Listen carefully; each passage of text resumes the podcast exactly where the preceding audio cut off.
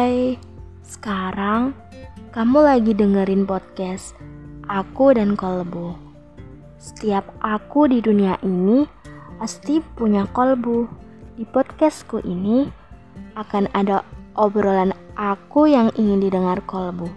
Begitupun sebaliknya.